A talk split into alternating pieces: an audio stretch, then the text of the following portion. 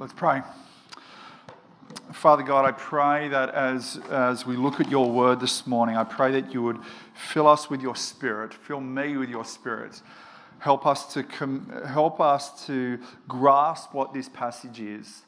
Lord, I, I, I pray, well, I, I just know that the, there's some people in this room that, that have all the right theology around church in their heads, but it hasn't gripped their hearts. Church may be something we come to, but really we're not excited about it.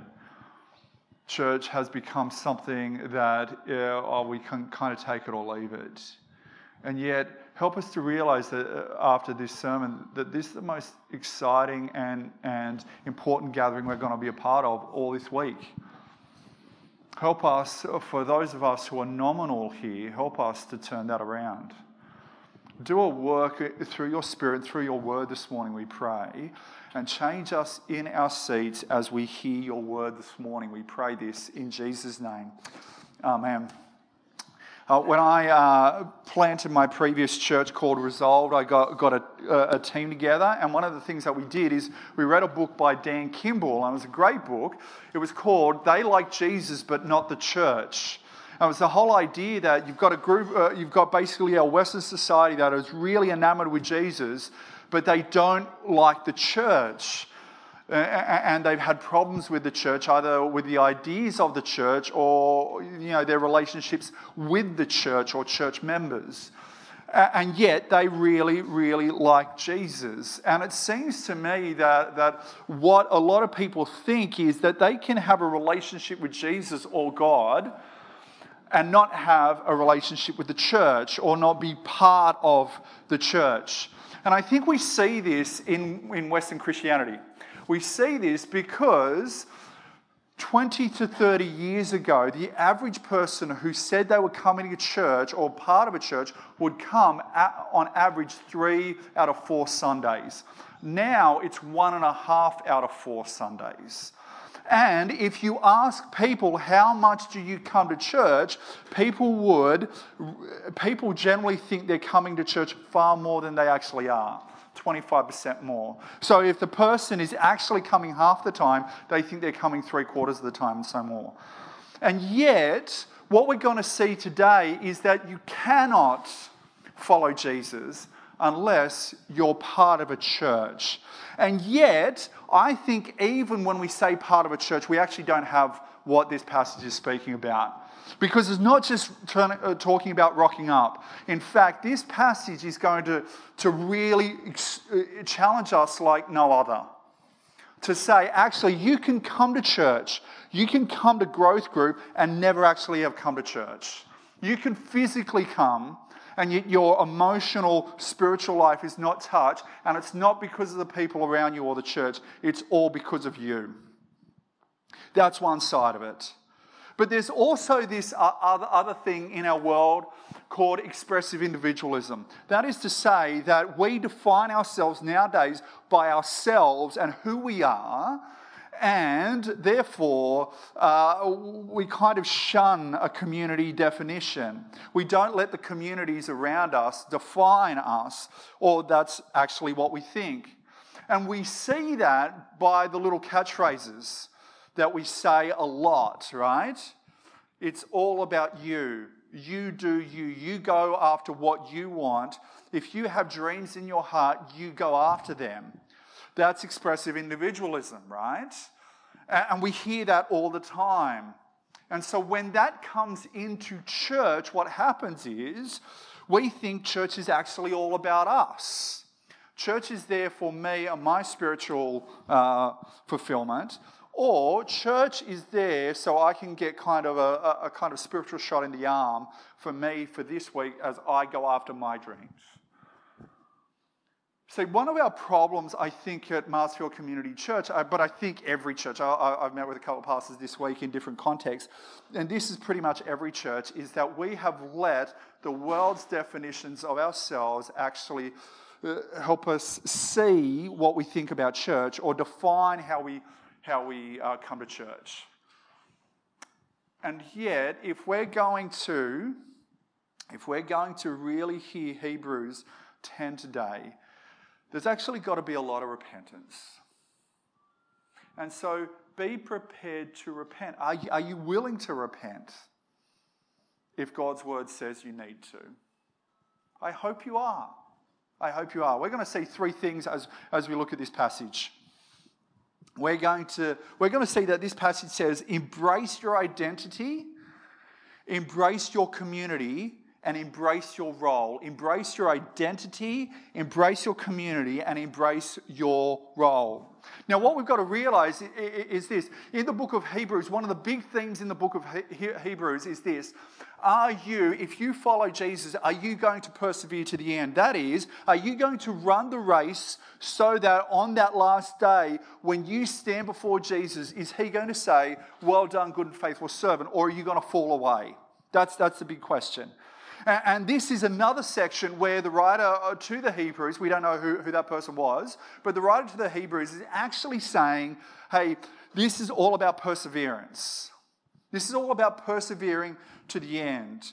And the first thing that we need to get is identity. Have a look at verse, excuse me, 19 with me.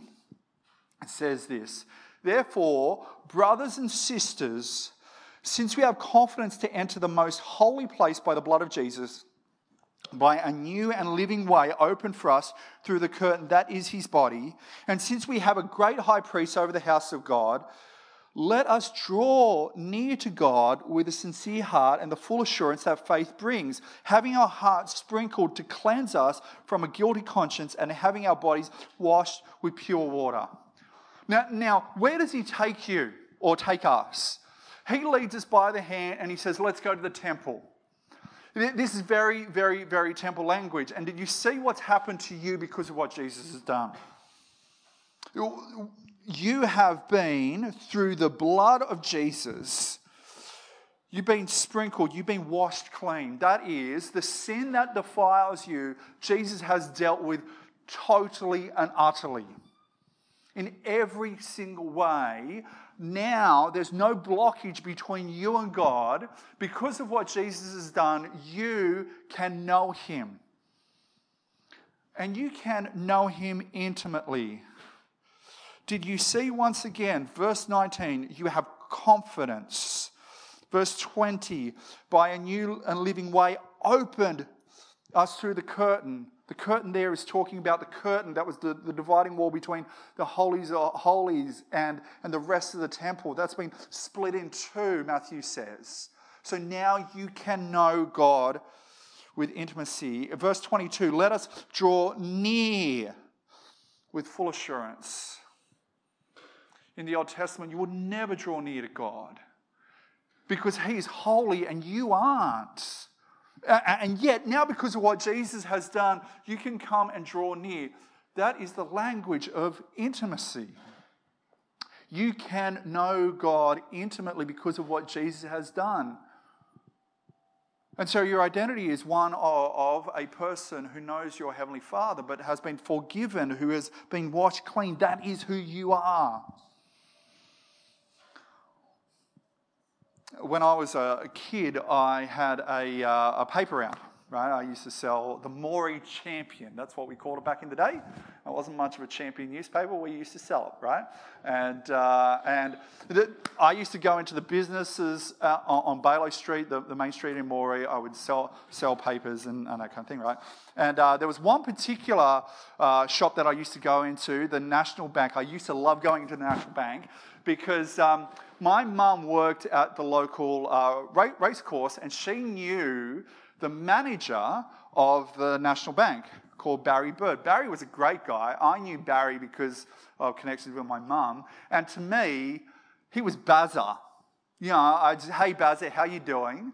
But he would lend out millions and millions of dollars. He was a really powerful dude in, in the town of Moree, in the region of, you know, the northwest west uh, uh, of New South Wales. And, uh, and I didn't know this, but he was kind of a, a pretty intense boss.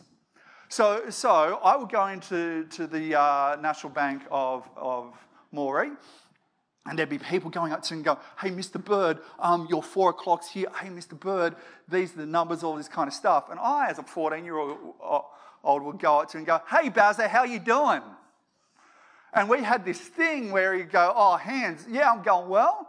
And he'd say, Oh, so Hans, I bet you you want me to, you know, buy a newspaper off you. And I said, Well, Barry, I don't know about that. I don't know. It depends how big of a tip you're going to give me, right? I've heard you managers are on a bit of cash, so I want a, I want a fair, fairly big tip. And everyone was like, how, how could you go and speak like that to, to Mr. Barry Bird, who I called Bazza? Well, it is because we had a totally different relationship. I considered Barry a mate. They considered him a boss. Here, what, what what this passage is saying is this now you come before God, your Heavenly Father, you consider Him your Heavenly Father. You, come into His throne room. Yes, He is a king, but it's a totally different relationship. It's not one of fear, it's one of intimacy. Do you have that relationship with God? But here's the other thing. Did you notice did you notice who he's talking to? Have a look again, verse 19. Therefore, brothers and sisters, since we have confidence to enter the most holy place by a new and living way open for us through the curtain that is his body. And since we have a great priest over the house of God, let us draw near to God. Do you see, did you see the words I'm emphasizing? He's not saying you individual. He's saying we. If we were Greek and we watch Acropolis now, I don't know if you remember that. It's not you, it's yous. It's us. So, so do, do, you realize part of your identity is not being in, a, a Western individual? It is you are part of the body of Christ. And that defines you now. It's not a you, it's a we. It's, it's not I, it's us. That's what it's actually all about. That's the, that's the reality. You are not saved to be an individual Christian. You are saved to be part of a community. It's the plural language.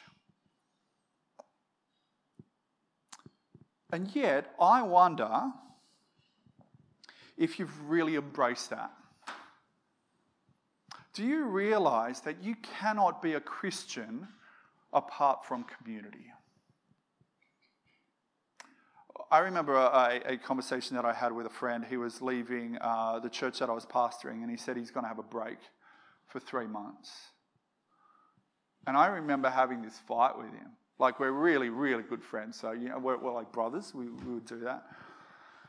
And I can remember, I said, You're being an idiot. You're actually walking away from Jesus. Because the Bible does not know a Christian who is not involved in a church and doesn't make it as their thing to be part of a church. You cannot be an individual Christian. And he didn't listen to me, uh, but his wife, was, who was in the next room, did, and she said, We're going to church. And I remind him of that on a daily basis, right? But, but here's the thing here's, here's my fear. I think we, we believe that we can, we can um, be individual Christians. We actually don't need the church. And I'll tell you how I know that it's by church attendance. One of the things that's happened after COVID is we have seen people uh, who used to come three out of four or four out of four drop to two out of four or one out of four Sundays. And so, what does that mean? What that means is, I think we, we are believing that I can be a Christian alone. I can be an individual Christian, and yet the Bible says, actually, you're really in spiritual danger. This is a passage about whether you're going to go and persevere to the end. And he's saying, the writer of the Hebrew is saying, it's a corporate thing. It is a corporate thing. You are not an individual Christian. And if you think you can follow Jesus without the church, you're sorely mistaken, and, I, I, am, I am eternally terrified for you. I am scared to bits for you.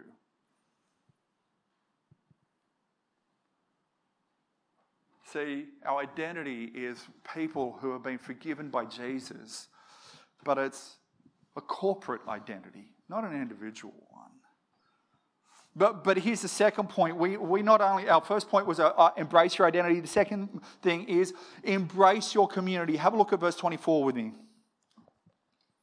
It says this And let us consider how we may spur one another on towards love and good deeds, not giving up, uh, giving up meeting together as some are in the habit of doing but encouraging one another, and all the more as you see the day approaching.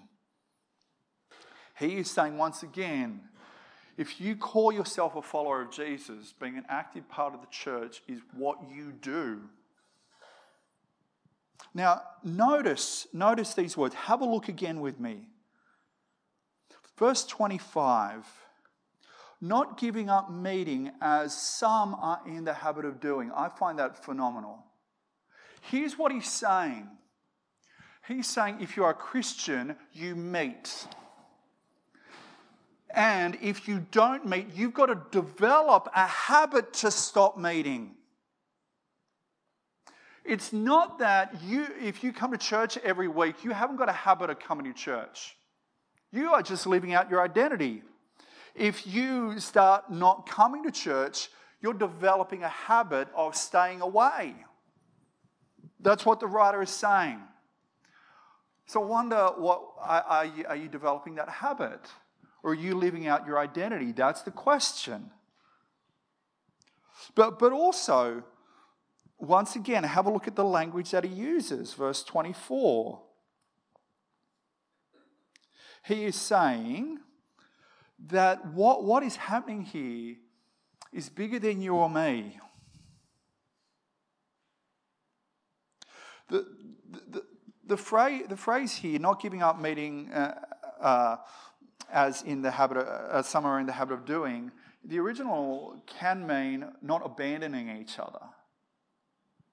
And he uses a very specific word there, which, which is a kind of a military word. The idea is imagine we're on, all on the front line and we're fighting in a battle and then you see some people just running away the opposite way and they're abandoning us. He's saying that's what we're, what's happening when we choose to stay away from the gathering, from church. But also, he's saying, actually, don't you realize that you're in spiritual warfare? All the, all the way through the New Testament, there's spiritual warfare language. And one of the things that, that, that we get messed up with is uh, spiritual warfare. A lot of people talk about spiritual warfare in really weird ways, right? So we watch The Exorcist or, or, or something like this, and we, we expect spiritual warfare to be this thing where someone's speaking Latin and speaking in a low voice, and you know the head goes 360 or whatever, right?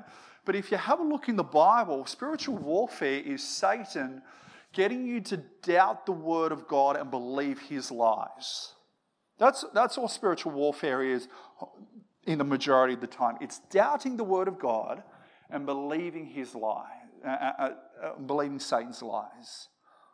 And one of the ways Satan gets us to doubt the word of God and believe his lies is by actually filling up our lives with his doubts, with his lies. And then one of the biggest lies is not go to church. Why is that one of Satan's biggest strategies? Because when you're at church, you hear the word of God. When, when, when you're at church, you get confronted with the reality of who Jesus is. When you're at church, you get to go, well, actually, I need to think about some of the lies i I've believed. And so the lies that Satan is filling my head with through so many different channels nowadays, I can confront with the Word of God. And so, don't you realize when you come to church, and you hear the word of God and you hear the truth of God, you sing the truth to each other and you encourage each other in the truth, you're actually declaring war. It's not just this small little thing, right? Oh, I'm just coming to church, I'm just singing. Or I'm just coming to church, I'm just hearing another sermon, or I'm just going to growth group or something, right? So, one of the things I think men uh, don't like church is because they haven't got the reality behind church. We go, oh man, we're singing some songs, it's a bit girly, blah, blah, blah. Uh, I'm listening to a sermon, that's kind of a bit weird, you know, whatever. But if, but if us men actually went, actually, I'm going to war this Sunday when I go to church. Imagine, imagine if one of your friends said to you, Hey, mate, look, you know, it's Friday, 5 p.m. What are you doing on the weekend? Hey, Sunday morning, 10 a.m., I'm going to war. I'm going to spiritual war because I'm going to church. I think if the men of this church actually grasp that, we would have far more men in this church than women, wouldn't we? We would have the men of this church going, guess what, honey? We're going to say to our, our, our families, our friends, sorry, we can't do anything on a Sunday morning because we're going to be here. In fact, uh, you know, because the Word of God is, is, such an important thing, as a man, what I'm going to do is I'm going to take the lead in reading the Bible and praying with my kids every night. That's what I'm going to do because I'm the leader of this household, and guess what? We go to war as a family. I wonder if you guys as men have got that idea. Have you grasped the spiritual nature of church? The warfare nature of church. But can you see why we're so concerned for you if you stay away from church? We're so concerned because there is a spiritual battle here. And for you not to come to church is actually giving in to the enemy. And so there's a sense in which when you don't embrace your community, you're actually embracing the ideas that the world has. You're embracing the spirit of the age, not what God would say for you to embrace. So let's have a look at our last point embrace your role. Have a look at verse 24 again with me. And let us consider how we may spur one another on towards love and good deeds not giving up meeting together as, as some are in the habit of doing, but encouraging one another, and all the more as you see the day approaching. Now, now I find that word spur really interesting, right? I don't know if you've ever um, watched an old western, right? My dad used to love old westerns. I, did, I thought they were boring, but but all the cowboys had spurs on their on on the back of their shoes, and they would kind of kick the, uh, their horses if they wanted to sprint. The, the, the, it's, a, it's a painful kind of metaphor. It, it doesn't make you feel good when you really think about it, right? Because he's saying, actually, you know what we're meant to do is there's a sense in which we're meant to make each other uncomfortable at church. He doesn't say, actually, what I want you to do is, you know, when you come to church, when you come together, I want you to go out of your way to make sure everyone likes you and everyone feels good. No, he's saying spur each other on to love and good deeds. What does that mean? I think it means the conversations we have are not going to be nice always. Sometimes they're going to be tough and confrontational. Now, in saying this, I don't know if you've noticed, but I'm white. I'm going to talk about Asian culture for a second. I talked to two pastors who are Asians this week, and they, they gave me permission to do it. So, so they said. Um, over the last two years, I, I've read tons about Asian culture. And what I've noticed in Asian culture, both by reading and everything, is that even if you have been in multiple generations in, in, in Australia, you have this idea of saving face. That is, I don't want to say anything or do anything that will embarrass somebody else, right? And I don't want to be confrontational. You know, if there's a problem, I don't want to make them feel upset because there's something in the relationship that can kind of break down. I was talking to two pastors who are both Korean uh, this week, and they, uh, they grew up at the same church, which is imploding at the moment because there's all these issues that no one wants to talk about, right? And I, and I said, Why do you think that is? And I said, Because we're Korean. We don't talk about issues, right? That kind of thing. And yet, can you see how the writer to the Hebrews says, You've got to be the opposite to that? If you've got a brother or sister in Christ who is, is not living as they should, and you don't say anything because you will feel uncomfortable or they will feel uncomfortable, you're not loving them at all. You may be saving face, but they may be going to hell.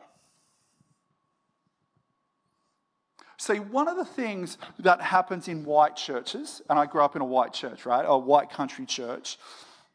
What we need to do is to be far more gracious and not go into conflict as much as we did, right? We just did that because we're white country folk and that's what we did. But I think what happens when there's more traditional cultures, we need we, you know, who are, who are part of more traditional cultures, we need to realize that we actually need to con- be confrontational sometimes. We need to go to people and go, I really, really, really love you, but I'm really concerned. Uh, or I know there's tension between us and we need to deal with it. I haven't seen you at church for ages. And I've been encouraging you, but I'm really concerned because I feel like you're walking away from Jesus. To not have those conversations gently, yes, we've got to be gently. I'm not saying be a jerk about it, I'm saying gentle. To not have those conversations is to not be loving and is to not embrace our identity as Christians. But you know the flip side to that? That means we've got to be open to rebuke, and to correction. So, see, the, the implication, I think, of Hebrews 10 19 to 25 is that we're a community that is willing to be open with each other, that will hear the other things. Why? Because we want to see each other and we want to see ourselves persevere to the end. What's your desire for the person sitting next to you? But what's your desire for yourself? Do you want to see yourself on that last day standing before Jesus? Well, one of the things that we have to do is change what we, what we talk about after church. I don't know about you, but I love catching up with, with, with you guys. And, um, and I love talking about stuff after church. I love to hear about you know, how your job is going, how your family's going. I love to talk about sport. It seems like Damien and I always talk about basketball, and that's fun. I love that, you know. But, but of late, I've been concerned about the conversations that I've been having, and I want to repent of something in front of you. Because I don't think I've led you guys as a church well in having good conversations after church. It's, it's very rare that I ask spiritual conversations. And therefore, it's very rare that we ask spiritual conversations. Imagine if instead of just talking about the latest movie or, or what happened on the weekend or, or something like that, we ask these two questions. What has gripped your heart from the scriptures this week? Not what, you, what have you read in the scriptures. No, no, no, no. What has gripped your heart this week? Or what if we ask the question, what sin is the Holy Spirit helping you to repent of? Very confronting questions, aren't they? Because the first implies that you're actually reading the Bible, but, but not only you're reading the Bible, that you're communing with God through the scriptures and He's speaking to your heart. And you have to be open to, to, to do that. But the second one says if you're talking about sin you're repenting of, you have to not care about how you look. You have to drop the facade and say, actually, I'm struggling in this area. Or I've read, you know, Hebrews 10 and, and you know, I've got to be more encouraging. But imagine the other thing this passage talks about is that we should be an encouraging church. Verse 25 again. Not giving up meeting together as some are in the habit of doing, but encouraging one another. And all the more as you see the day approaching. He, he's saying the more the closer we get to the return of Jesus, we should encourage more. How, how's your gift of encouragement going? When was the last time you used words that you knew were going to build up people? When was the last time that you said to someone at church, Hey, I've, been, I've noticed this in your life, and can I just say that's the Spirit moving in your life? When was the last time you went up to someone who's been serving maybe a kids' church and you said, Hey, you know, it so encourages me as you are serving us and you're serving these kids that, that, that you are doing eternally significant work. And can I just say, I'm super encouraged by that? And, and I'm praying for you. When was the last time you, you said that to somebody? But imagine if we were that church. Wouldn't it be amazing if we were a church where people were going, actually, man, can I just, can I just tell you what has, been, has gripped my heart this week from the scriptures? And you're encouraged by that. Imagine if we were the kind of church where people were going, hey, I really need your help to repent of this sin. Imagine if we were a, a, a, church which loved to go around and go, hey, I'm encouraged by you, I'm encouraged by you, I'm encouraged by you. Imagine if we had lists of people, I want to encourage this person, this person, this person, this. Imagine that we were that church. Is that the church you want to be a part of? Because that's a church I want to be a part of. And so I wonder what's got to change. It starts with you.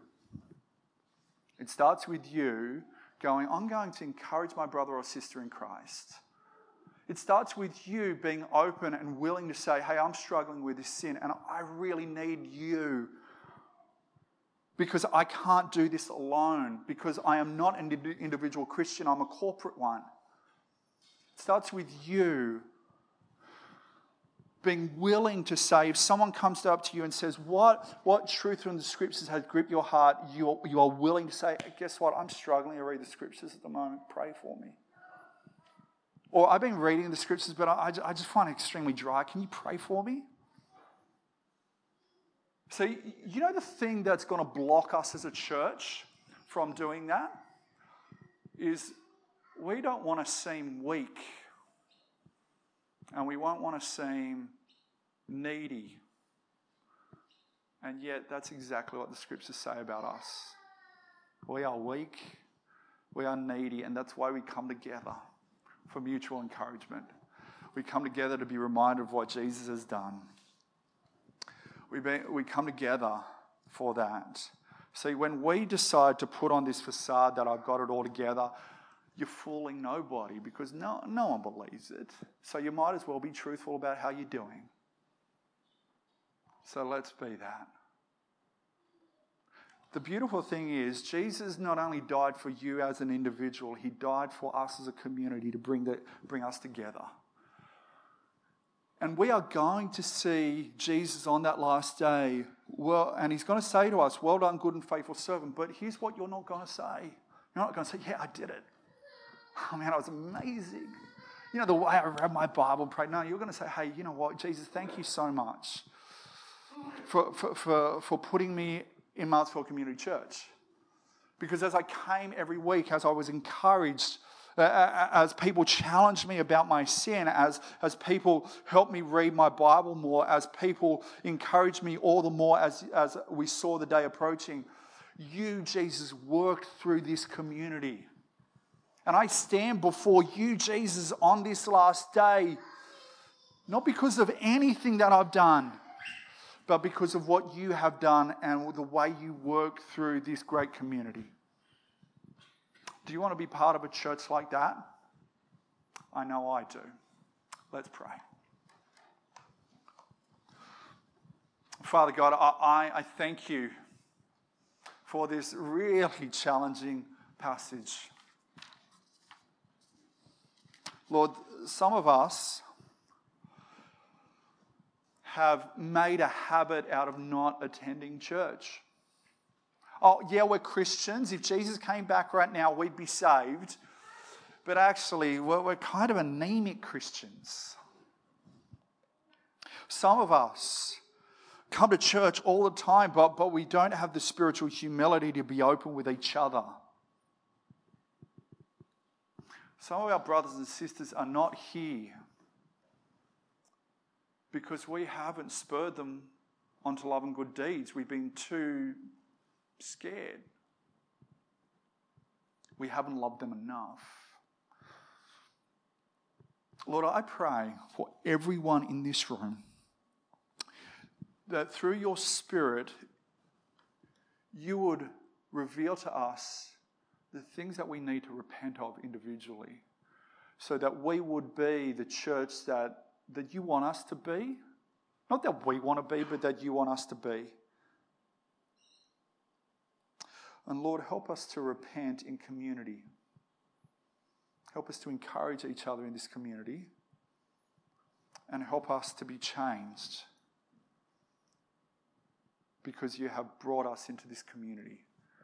A community that is shaped by Jesus, that is filled with the Spirit, this community of transformation through the gospel. We pray this in Jesus' name. Amen.